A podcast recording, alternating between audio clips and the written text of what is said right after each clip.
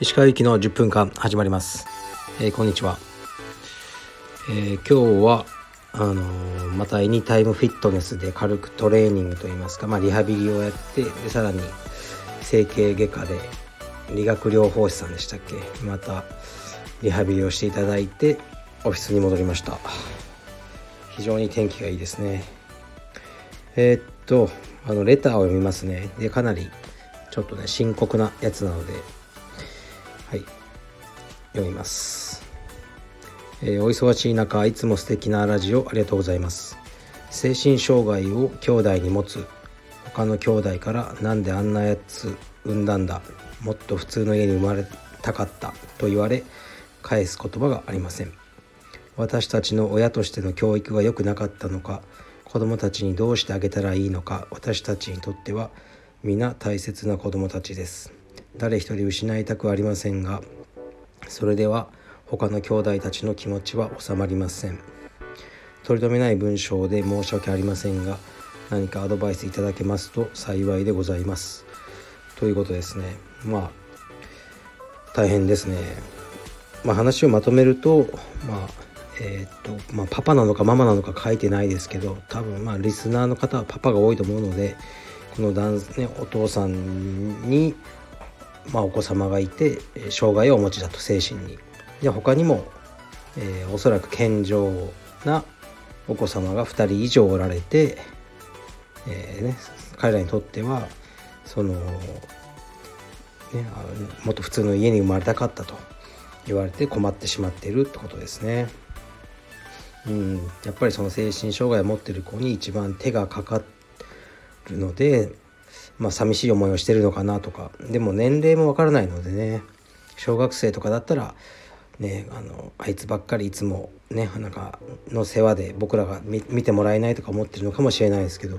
もしかしたらもっと高校生とかかもしれないしね。ちょっとそこはわからないですね。でまああの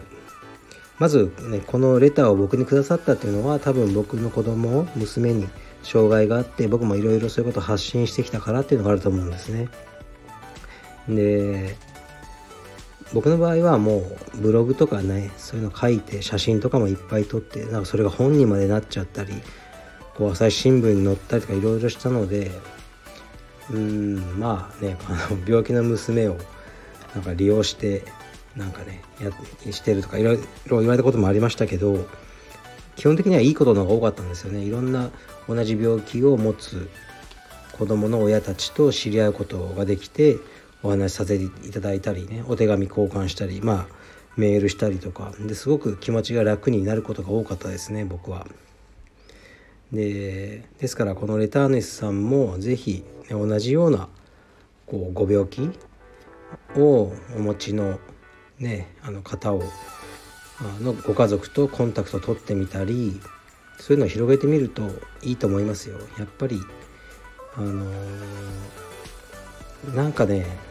これはもう僕が人間がちっちゃいんでしょうけど全く健康な子供しか持ってない人にこういろいろ言われても、うん、まあお前に何がわかるという気持ちがやはり拭えないんですよね僕は。残念ながら。だからやっぱり同じような病気を持ってるねお子さんがいる親とかと話すとすごく僕もあの気持ちが楽になるし知り合ったばかりなのにもう10年来の友人みたいな感じにすぐなっちゃうんですよね。だからそういう機会はまずねあのお父様は設けたらいいと思うんですよね。で子供には僕だったらこう言いたいですね。やっぱりねこう今その社会とかで障害があってもね普通に生きていけるとかね障害なんて個性だとかいろいろ綺麗事じゃないですかそんなの。障害ない方がいいに決まってんだろうって思うんですよ。僕にとってもその子供にとってももちろん。でもちろん僕はその障害も変えられないからそこから頑張っていろいろ学んで、ね、障害から学ぶしかないじゃないですか。逆にこれを生かしてやろうというふうに思って頑張ってきました。でもしかしたら今ねカルペディウムがある一定の成功をしてるとしてそれは娘に障害があったからかなと思うところはあるんですよ。僕の考えがいろいろ変わったりしてその考えを反映させたのがカルペディウムだから。でも道場なんか反映とか全くしなくても健康な子供の方が良かったですよそりゃ。うん。ですからこのねあのご兄弟たちには普通の家庭がにね生まれたかったって言われたらうん。父さんも普通が良かったよ。うん。ごめんなってまず言うところから始まるのかなと思うんですよね。でうん。で子供たちに説明しましょう。子供たちの年齢がわからないけど、ね、父さんが変えられることは変えるように頑張るよと、ね、でも変えられないこともあるじゃないですか、ね、それは我慢してくれってもう正直に言うしかないと思うんですよね。ねお前らの不満は何だと。生まれたくないっつってももう生まれちゃったからそれは変えられないじゃないか。だから変えられる部分を頑張って父さん変えるよって言ってあの説明を真摯にすれば子供はその場ではね聞いてくれなくてもきっと心に残ると思うんですよね。うん。だからまあそれぐらいしか僕にはちょっと言えないですかね。でもこの子たちはすごくある意味あの一番人間の難しいところの教育を、うん、受けてるんですよね毎日。なんだかんだ言ってもやっぱり人の痛みが分かる人っていうのは絶対に魅力的であのいい人生を送れると思うんですよ僕は。幸せな人生を。でもなかなかそれを学ぶ機会ってないんですけどこの子たちは毎日ね家であのそうね障害のある子をまあ看病というかお世話してるお父さんお母さんを見てるわけだし今はね反発あのねしてるようだけど絶対に兄弟はやっぱり兄弟だから可愛いと思ってくれてるはずだと思うんですよ。うん。やっぱり他人にねバカにされたら絶対ね許せないね守ってやろうって思ってるはずだと僕は思うので彼らはすごくいい教育をもう自然と受けていると思います。はい。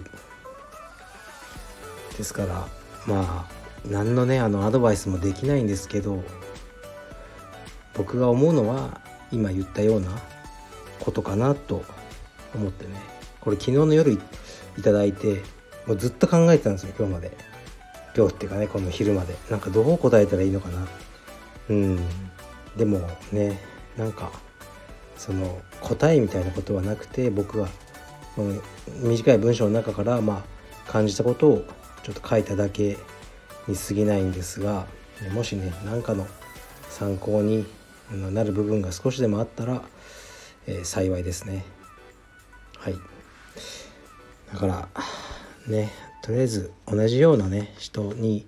コンタクトをなんか見つけてそういうのあると思うんですよ。病院のコミュニティとかいろいろ。